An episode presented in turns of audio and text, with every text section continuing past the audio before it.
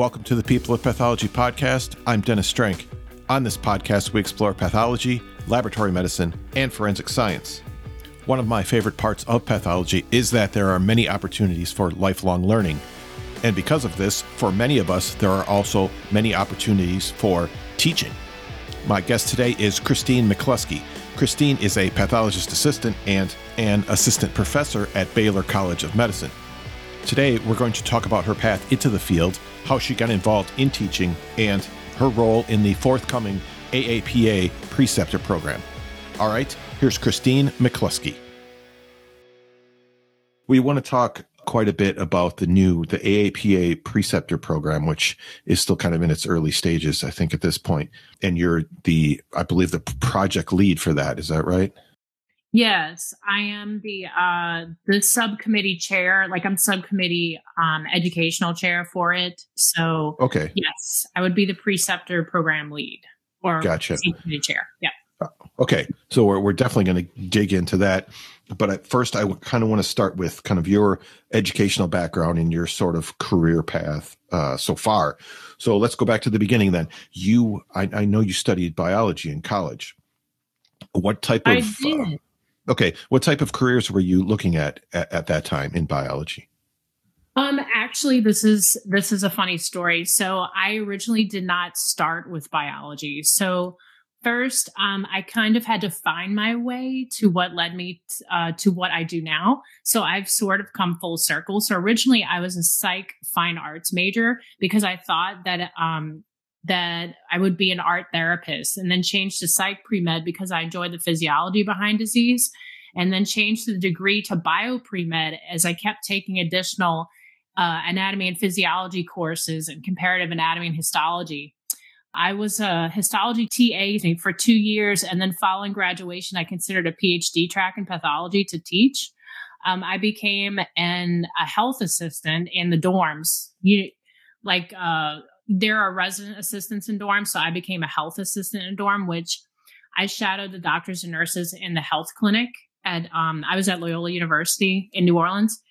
And I decided to explore medicine. And um, I decided I did not want to go to medical school, but I wanted something else because I did not like the non compliant patients who kept coming into the clinic with the same problems that they could solve.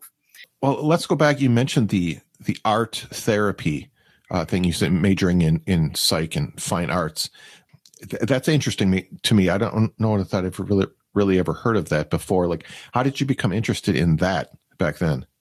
I wanted I I had a lot of um, advanced art courses in high school, and I originally wanted to go to the Art Institute of Chicago, but I didn't have a portfolio that was set to go to a college. So um, so then I decided to go to Loyola for that because I heard that their their art program was very good. So I decided to do a psych fine arts because I was interested in uh, abnormal psychology and possibly being a therapist and using my arts. So. Okay. Okay. And, and the reason I asked that is because, you know, as we know, there is a bit of art in pathology. I mean, certainly what we do as, as PAs, there's, you know, there's even kind of, I guess, painting, if you want to call it that. So that's interesting that you had that kind of interest early on. Yes, we do have a very visual um, job. yeah. You mentioned how you, you know, uh, looked at the medical field and how you didn't want to go to medical school. So then how did you discover the pathologist assistant field? So, um, following graduation from college, I worked as a research assistant at LSU's pharmacology department because there were no openings in pathology research. I performed animal surgeries, frozen sectioning, and immunostaining, and someone had posted a job for a forensic pathologist or forensic pathology fellowship. And I began Googling careers in pathology, and the AAPA appeared describing a PA. So I connected with the webmaster, and he told me to call Leo Kelly. So I called all of the PA program directors, and some were receptive and others were not. And Leo spent the most time with me and referred me to a pathologist and a local PA to shadow. So I shadowed several times and I applied to Quinnipiac and a few other programs. I immediately got a QU interview and was accepted shortly thereafter, and the rest is history. When you when you did that shadowing with the with the local pathologist, did you immediately go like, "Oh, this is exactly what I want to do"? Did you have that kind of experience? I actually shadowed with the PA, with a local PA and I loved what she did and I was like this is definitely for me. Okay, so it was it was pretty much right away. Right. Okay. Well, let, us talk about your experience at Quinnipiac a little bit. So, for you know, for people who don't know that the PA program, then it's a master's program. It's two years. The first being kind of the didactic part, and the second year then is the the, the clinical rotations, right? Yes. Okay. Going through kind of the the didactic first year, like what parts of that really did you find interesting? What I was interested in was at the beginning, of course, the gross anatomy was very interesting. I didn't really like the physiology within histology so much. Um, a lot of it was like a return to organic chemistry, so I didn't like or biochemistry, which I didn't. I, it's it's not my forte. But the program, like networking with all of um, the future PAs are from around the country that were there, and also all of the potential rotation sites and the the reputation of the sites and the uh, the type of education I would receive there in training. All right, I think you, you kind of mentioned this already, but the because you're very involved in teaching and you've been for a number of years now. But I'm curious, kind of how that interest uh, began. So I felt like I've been a teacher all my life. I was a competitive dancer and I taught dancing either as a marching group le- leader in Mardi Gras parades in New Orleans or summer camp for girls.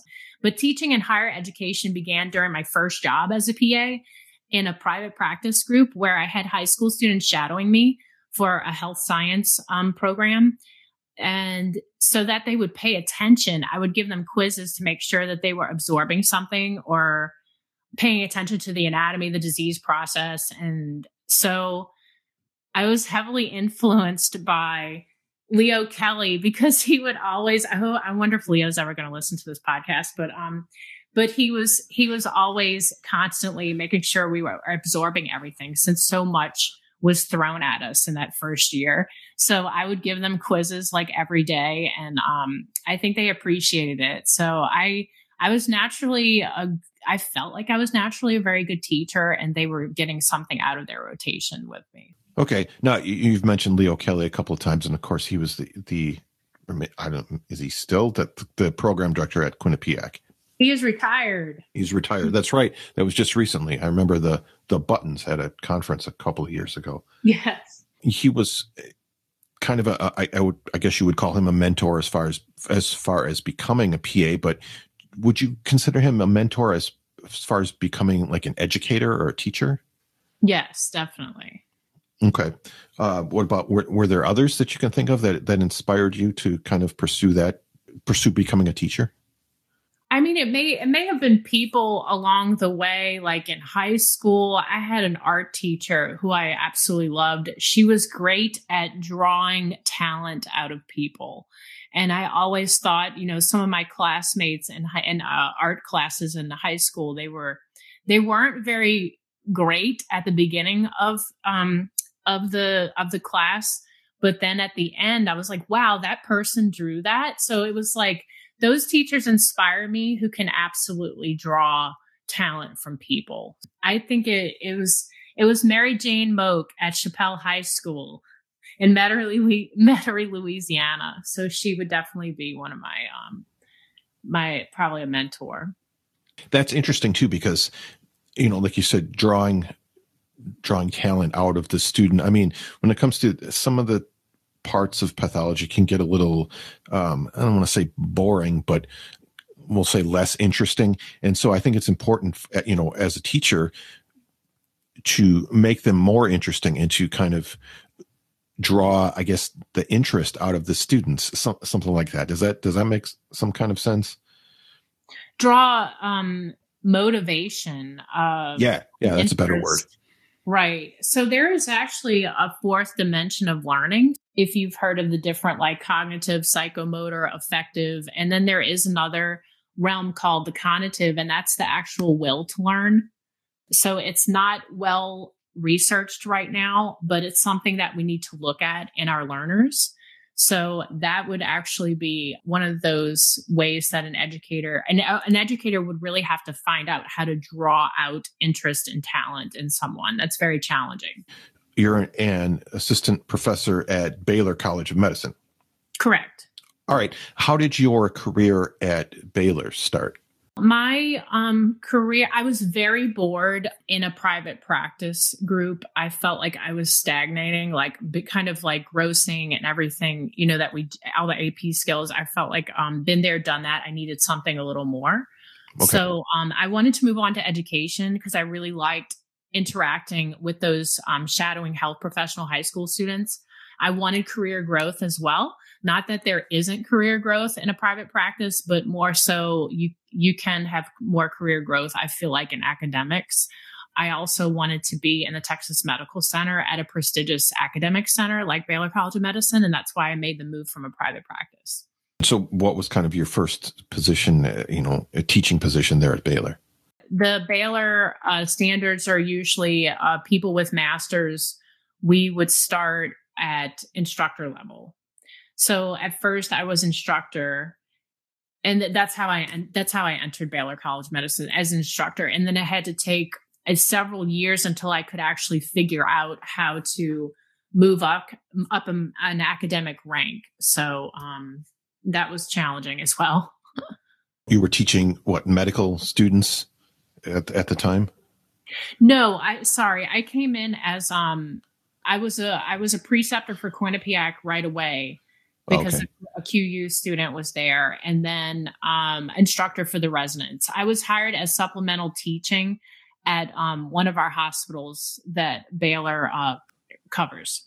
Oh, I see. You were you were teaching what pathology residents there. Right. right. Yeah. Okay. So I went in as their PA to help with the clinical overflow, um, also as supplemental teaching, and I was also the preceptor for the QU student. Okay, and you, well, when you say yeah, okay, when you say supplemental teaching, what does that mean? So just the the pathologists they can't spend i was there was no pa there to actually teach the residents how to gross and and do frozens and things like that so they they needed help with they needed to outfit the this one pr- particular hospital with a with a pa who could teach the residents as well I want to talk about some of the things, what some of your educational efforts during your time at, at Baylor, because, uh, you know, I was kind of reading through your bio and some of these are really interesting. So the, the first one is it's, you, you started a monthly gross case workshop. Can you tell me about this? How, how did you come up with this idea and how did you kind of develop it? Okay. So, um, I was contacted by an MD Anderson pathologist since MD Anderson is directly across the street from Baylor and s- several of our hospitals. He had taught courses for the basic science graduate students, and he wanted to see an archival, an archive system of specimens retained for teaching. And we had no space at the um, the hospital where I'm at. I'm at Ben Taub General, by the way, and Ben Taub uh, didn't have space to host about 30 students that he proposed to bring over. So, um, and also that could sort of be a HIPAA violation if you have, you know, outside people going to your facility to see specimens, unless they were de identified or whatever. So I put together a presentation for them at MD, MD Anderson instead of cases of, uh, of interest representing the paradigm of benign to malignant disease presentation. So our residents found out and requested that I do it for them. So any teaching cases are cases that I had grossed and the residents had lost that experiential learning because I had grossed the cases and they weren't present or they weren't on that rotation for the month. It was archived as the workshop. So I then um, introduced microscopic correlation. I collected the evaluations for this. I showed that these presentations increased the knowledge the comfort level of the residents grossing and submitted it as a manuscript to the AAMC MedEd portal, which published it as a teaching tool. Okay, wow, that's that's amazing. Did you get once it was was published? Did you get some feedback or, or responses from uh, people in other places about it? Yes, I actually this that's an awesome question because I got uh, I don't know how many uploads I've had of it, but it was it was you might want to look it up. I can give you the, the link later, but um, I haven't checked how many how many uploads. But I received a call from Drexel University to teach like a part of their leadership course. So I've done that two years in a row because of that manuscript. And I have interest, which I'll, I guess I'll discuss later, of actually submitting a manuscript as a result of the AAPA uh, preceptor program as well. Right. Okay. Okay. Yeah. We'll, we'll definitely get. We can talk that. about that one later. okay. Yeah. And I will. Uh, yeah. Yeah. Definitely send me the link for for this article, and I'll I'll include it in the show notes for the episode so everybody can check it out. Okay. Great. Something else that you did, and this one I, I found very interesting. So this was in uh, 2017, and you organized an all city anatomical pathology symposium. Now, first of all, this sounds like a gigantic undertaking. Yes. All right, tell, tell me about this. How did you how did you decide how did you decide to do something so big? Um, I decided to do something so big because I felt like it was necessary to fill the gaps in res in our residency program, and it acted as a recapitulation of what they were learning in their AP rotations. So in in four years of their training, I think it's impossible for them to experience all cases either macroscopically or microscopically. And it was a way to introduce to the undergrads as uh, shadowing and restrictions uh, due to HIPAA uh, don't allow them to really experience pathology at all. Um, and medical students are less exposed to pathology as usually as it, it is usually not a core requirement. Mm-hmm. So the medical field is filled with misconceptions of the pathology field as well. And it was, and I even opened it up to the entire college to attend. Okay, so you you had undergraduate students and medical students at this. Right. I I invited all of the colleges in Texas and Louisiana and um, we did have undergrads attending, medical students, we had 90 people total. Um, of the medical students in undergrad, it may have been like 10, but of the others, it was more pathologists actually than residents who came to this. So it was a great collaboration of pathologists and PAs as a, a in a teaching platform like this. It was great. Mm-hmm. Okay. Okay. That's interesting. Now, I love this because you're trying to introduce pathology to not only medical students, but undergraduate students to kind of uh, show them, like you said, there's misconceptions about the field to kind of show them what this is really like. But that's really interesting that there were a lot of pathologists there too. Do you, did they say like why they why they wanted to be there too? I think they were supporting each other because we had so many um, presentations okay. and they may have been there to review as well maybe that may have been a reason why they they may just be there to have support in me because i i pulled off this gigantic mm-hmm. project mm-hmm. oh i just wanted to say that it wasn't me by myself but i had begun a local uh, professional group of pas and we were called path assist um, of houston texas our our path p-a-t-h Okay. And we would meet and put together the curriculum and the logistics. So it was probably about 10 of us who put this together in the Houston area. So it was a gigantic feat. yeah, I, I, would I would say so. Like yeah. how long how long was the planning phase of this? How long did that take? I think it took us about a year.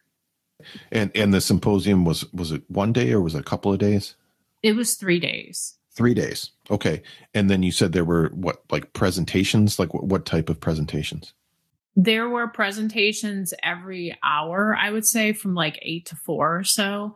And I did how to teach someone how to gross personally. And then we had, we had a breast pathology one where it was, it was a joint presentation with me and the breast pathologist and we showed microscopics and difficult cases and then how we would gross it and then the microscopic correlation. So basically it was like that our interesting gross case workshop and we did all breasts like on that hour. So it was it was sort of set up like that, like all system systems based, uh, organ based systems based case presentations. Oh, okay. So it was sort of every hour was kind of themed, I, I guess, right. in a way. Okay. Yes. So after the symposium, then what what type of uh, like did you get feedback from from that from people who had attended? We had excellent feedback, and then we tried to have another symposium in 2020, and uh, it got canceled, of course, due to COVID. And yeah. I received um, interest from from other people asking if it was if we were ever going to have another one. So, but based on the ASCP evaluations, we we had uh, all of the the presentation, all of the presenters had very high scores. So, and people were happy. Is there interest in putting on an, another one sometime in the future? There's interest, but I have so many things that are happening to me right now, so many different uh, pots on the fire that I sure. don't I don't know if I can plan this right now. Yeah, I can I can definitely relate to that. This is the People of Pathology podcast with our guest Christine McCluskey. We'll be right back. LabVine has recently reached 5,000 members and they're running a lucky draw giveaway to celebrate. All you need to do to enter is refer a friend. So log into LabVine, click the refer a friend button, and enter their name and email address. Now, there is no limit to how many people you can refer, but each person has to be either a laboratory professional or someone who works in the healthcare field. And if you're not already a LabVine member, you can follow the link in the show notes to sign up and check out some of the great courses that they have to offer. Dress A Med has been designing and manufacturing high quality scrubs since 1980. The prices are affordable, the shipping is very fast, and the scrubs have lots of pockets, which I really like. I actually have several sets of these myself. So check out Dress A Med by using the link in the show notes. You can sign up for their loyalty program for free and earn special offers and discounts. Now back to Christine McCluskey on the People of Pathology podcast. So let's get into the AAPA preceptor program. As far as I know, this is still, we're kind of early in the planning stages. So can you kind of tell me about, about this? Let's, let's start at the beginning of this program and how did this idea start in, and, and we'll kind of go from there. Okay. Well, actually, it's being edited right now for the next few months, and it's it's to launch in June 2022. So actually, it was Megan Pickard's brainchild, and then she asked me to take over as this chair, given my experience. Uh, I had been pursuing the AAPA for years to have opportunities to have an educational program for academic PAs, and PAs and even doctors do not learn how to be academics or to teach. So I gave a lecture in San Antonio for the status of academic PAs. And I also led a roundtable discussion in San Diego concerning constructing academic CVs, promotions, preceptorship. And uh, Megan gathered the volunteers and then created the modules. So I answered the call for the AAP PA members to help with the curriculum for this. I was placed in the behavioral module since my doctorate involves research, which uh, a, an organizational psychological approach to solving problems in academic medicine. Why, why do you think it's it's important to have PAs involved in resident ed- education? Or why do you think we're kind of particularly skilled to be able to do that? I think well the the program isn't just for resident education it's also for preceptors for PA students. Okay. So I think that because we are in the front lines and and often I think we spend more time with the residents than they actually do with the pathologists on sign out, we can detect any deficiencies and we can uh, uh, we can change our teaching skill and we we see everything i think firsthand if there is an actual problem like if foundations are if the foundational uh, knowledge is actually not there like you know uh you have to keep going over anatomy with someone or you know sometimes the the residents haven't seen anatomy since gross anatomy which was probably like 4 years prior to them entering residency. So we can we can we can target the deficiencies as we spend a bit more time with them i think than the pathologists do at their scope sometimes. I was just thinking like pretty much all of the pas that i know are are, are good teachers. They're really able to explain what they're doing and teach other people how to do that. So there must be some some kind of I don't know personality trait or something like that amongst people that become PAs that make us good at that aspect of the job. Well, you know that's really interesting you say that because um, in my research I found out. Did you read the article that James, I believe it's James Wright, a Canadian pathologist, wrote about the the Mavericks the two Mavericks. Mm, yeah, yeah, the, the, the kind of the PA history programs. of the. Yes. yes. Mm-hmm. So one of um, one part of the article mentioned how physician assistants were actually uh, considered how how they they came about, and first nurse practitioners nurses not nurse practitioners but nurses were were actually inquired about uh, interest of becoming a physician assistant. And uh, it actually the um, the interest was with it wasn't really with them. It was more so with first responders or firefighters.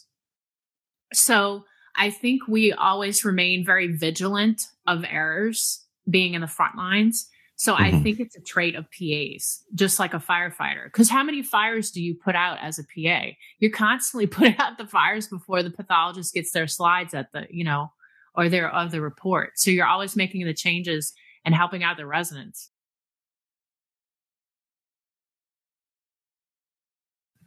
Yeah, yeah, that's true. That that's a very good point.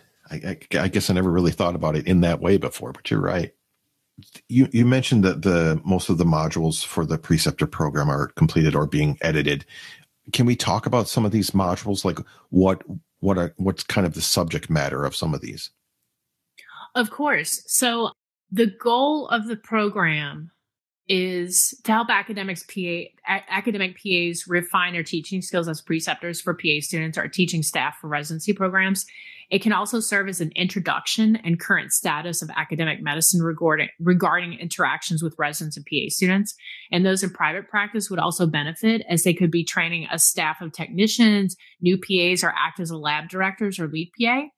So there will be an online learning tool for them found at the AAPA website, and the program will have five links or branches of five modular categories. The categories are behavioral, overview, introduction month, learning theory, and other learners. They will start with a pre-test and a post-test. And eventually, we may gather the data and submit the manuscript, like I had mentioned before, to the AAMC and the MedEd portal as a teaching tool. So, did you want me to describe each module in detail? Yeah, yeah, if you would, that'd be that'd be great. Okay. So, behavioral is the first one I'll talk about. I just wanted to give a shout out to Kerwin Kohlheffer because he is the lead. We were co-leads on this, but then I I became the chair of it. So okay. um, this one contains high reliability skill, emotional emotional intelligence, uh, feedback and motivational techniques for learners, conflict resolution, and that one is going to be a continuous PowerPoint. And eventually, with the pre-test and post-test questions, that will give the learner the CME credits for this. And then the other module is uh, overview by uh, the lead is Alexis Snyder. So this one is a compilation of uh, information about how resident match works, the ACGME program standards. It's more of an informational packet and it will have a pre-test and post-test questions for CME credits. And then the introduction module uh, by Casey Lyle as the lead. This is a continuous PowerPoint as well with the pre-test and post-test questions for CME credit. This one highlights the importance of grossing, lab policy, CPT coding, and it's an introductory month structure. And also, uh, there's mention of lab quality control. And then the uh, learning theory uh, Christina Narakorn is the lead for that. And this one features learning styles and teaching styles. It's more like a um, introspective view of the the learner of the module. You can actually find out how you what your teaching style is, how to teach your learners, how to read your learners. If your learner is best with as a visual learner, an audio learner, uh, reading and writing, or kinesthetic learner. Uh, this also features principles of learning, like how students organize knowledge, influencing how they learn and to apply what they know. So, for example, that part of the module would feature a concept map, um, which is I I entered the map, the the concept map, con, the concept map tool in there. So I gave a lecture of 130 slides for breast pathology, and I made it a single one page map with connections for the learners. Um, it's actually designed for, I mean, anybody can make a concept map for like different organ systems, but there you would have, um, you would have the knowledge would be organized and condensed. So you wouldn't have so many, so much information, like 130 slides for somebody to feel like they have to memorize. It would just be condensed into one page. Um, and then the last module is other learners. Uh, Kathy Brown is the lead on that one. Um, this one is very interesting, but it's it's how it's communication skills and how to work with others, like histotechs biorepository representatives, microbiology, the OR staff, and how things are processed and sent, and the the uh, the interactions between other departments as well, maybe transcription, and also there's a mention of our identity, which is very a description of what a pathologist assistant actually does. Oh, interesting. That's yes. I, I, like that. And the okay, it seems like a lot of these are kind of theory of teaching or maybe theory of learning, but the I want to talk about the communication skills, the, the last one you mentioned for a little bit, because this is something not only for PAs, this is important, of course, but I think this is something really important for medical students and residents to learn as well, because like you said, you have to, you know, you're working within the lab with other staff members and it's important to learn how to how to talk to other people and how, and how not to sometimes right. uh, so so i'm i'm really glad that's included in there it is. Uh, the conflict resolution is in the behavioral part and um mm, okay. I have in there how uh, if have you ever heard of the humble inquiry by edgar schein? I have not. So it's actually the leader ends up humbling themselves. So if you were in a, um, a uh, if you wanted to have a difficult conversation with someone, say you're telling a learner, you're talking to a resident and they keep doing something wrong over and over again, and you have to bring it up. And they may not take criticism very well. So you would say something like, How can I help you help me? Something like that how can I help you help change the situation, you know, so you don't make this error again? So you almost humble yourself and say like how can how can I help you so it doesn't happen again but you're not actually saying you know stop doing this like why do you keep making this error and mm-hmm. it it just it just makes it it breaks the barriers and it, it doesn't it doesn't make people feel so uh, standoffish to your criticism but it's sure. a nice way of speaking so yeah it's it's a very kind of non confrontational way to do it which is probably right. a lot lot more effective right it's a it's a form of servant leadership okay that's interesting that's yeah. another term mm-hmm. I, I i've not heard that term before either and you said this is set to go or plan to go live what june of of next year 2022, supposedly. wow. Well, we're going to do it. We're going to do it. Okay. And so, so do you have any idea like what would be the rollout of this thing? How would, how would that happen? I guess we would, we would edit everything and then standardize. We would use the, the AAPA brand, just make sure all the colors and the background looks similar. And then we probably make an announcement or do a test run. Um, that's what I think what would happen and maybe have like a focus group to just go through um, taking the, the module courses before it actually goes live and just fine tune everything that way. I think that's mm-hmm. what's going to happen. I hope that's what happens. Okay, I see. That makes sense.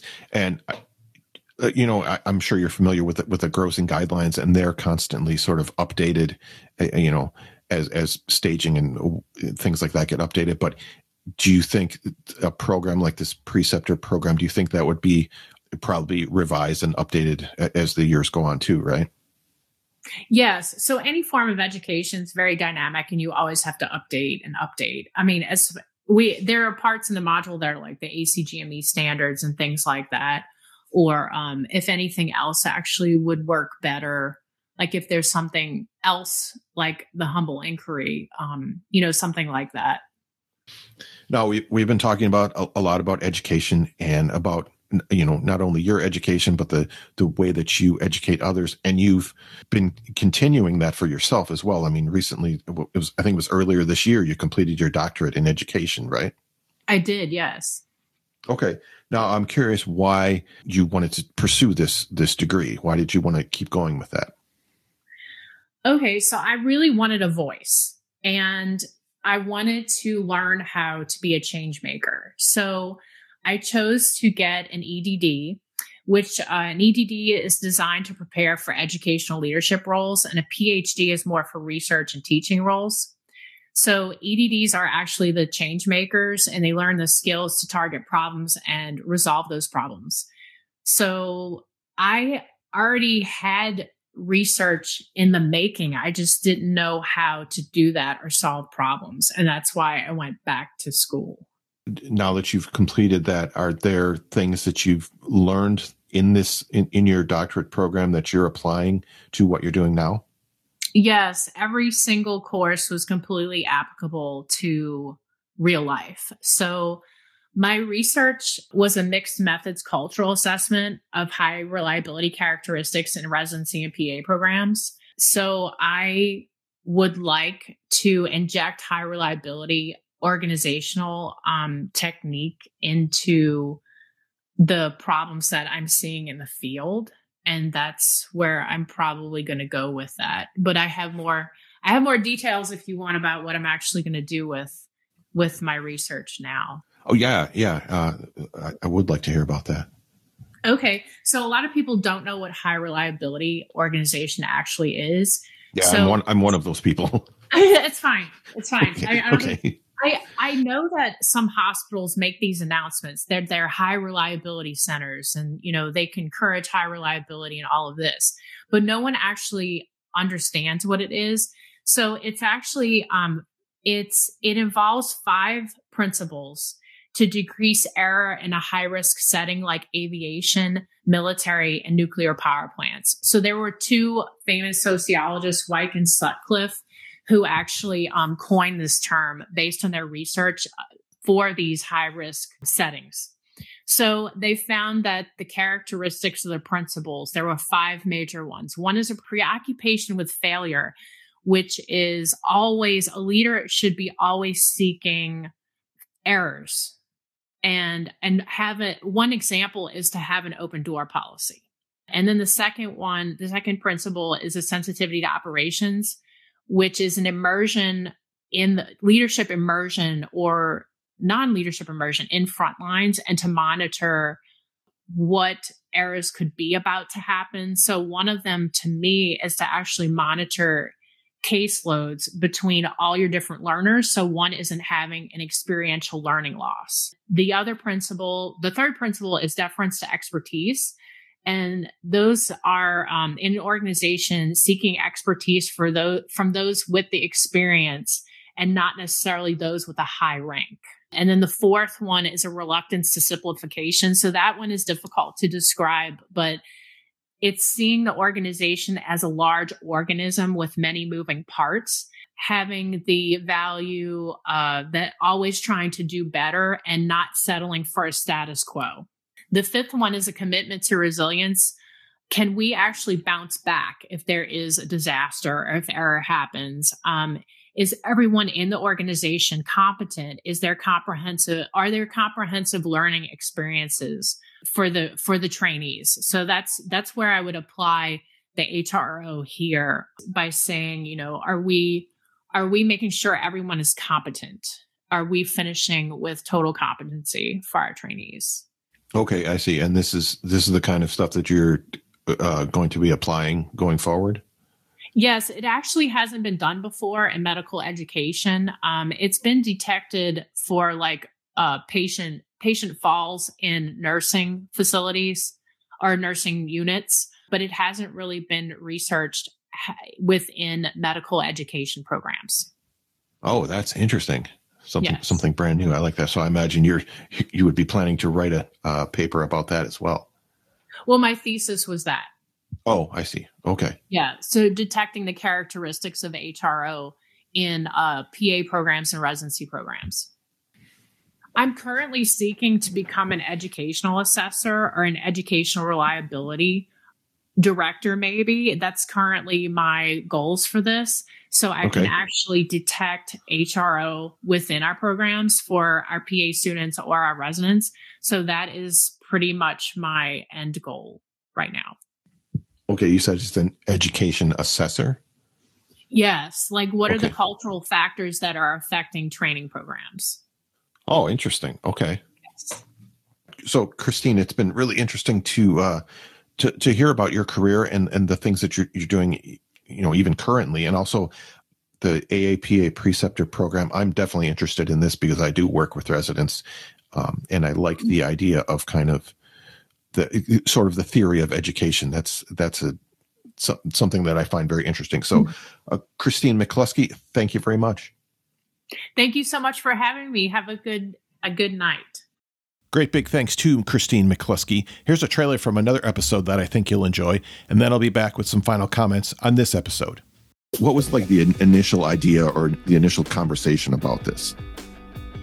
Well, it was Dr. Barness's idea, and having had edited the pathology uh, of the fetus and infant from Potters, she said we need to do something that's a bit more focused and a bit more instructive and we have so many good cases and so many good pictures and so she just kind of got the ball rolling and we discussed you know chapters and what we wanted to include and uh, all that type of thing and and we just kind of got started it took us a couple years to get it done because it was just her and i at that point. point and now the second edition we added dr thora steffensen who i currently work with at tampa general and she was a, did her two-year fellowship with Dr. Gilbert Barness, and then was hired on uh, by Tampa General after Dr. Gilbert Barness retired. So it was just um, an easy decision to include her on the second edition because then if we decided to do something uh, going forward, then she would be, you know, the pathologist uh, on the the authorship along with me. You can hear more from pathologist assistant Diane Spicer in episode 52. So there was a lot of good information in this one from Christine. We've had a few episodes now where we're talking about the theory of teaching and the theory of learning. And, you know, it's one thing to try to teach someone, but to be most effective, you have to understand how people learn. And the science behind this is constantly evolving as we learn more about it. And with that, teaching methods, teaching styles, and teaching aids are evolving as well. I mean, we've seen that throughout the pandemic, most definitely. And I'm really looking forward to the preceptor program coming out later this year from the American Association of Pathologist Assistants. I mean, we talked quite a bit about this in the episode. This sounds like it would be very useful for anyone who is teaching residents, uh, medical students, or PA students, really any part of medical education. As always, I'll have links in the show notes to everything we talked about today. Don't forget you can follow the show on Twitter and Instagram at People of Path, or you can connect with me on LinkedIn. Thank you for continuing to share the show with others, and together let's inspire the next generation of pathologists and laboratory professionals. This show is a member of Health Podcast Network, which connects listeners with conversations and stories about health, care, and well being. And you can find a link in the show notes to Health Podcast Network if you'd like to check out some of their other interesting podcasts. Thank you very much for listening, and I will talk to you next time on the People of Pathology podcast.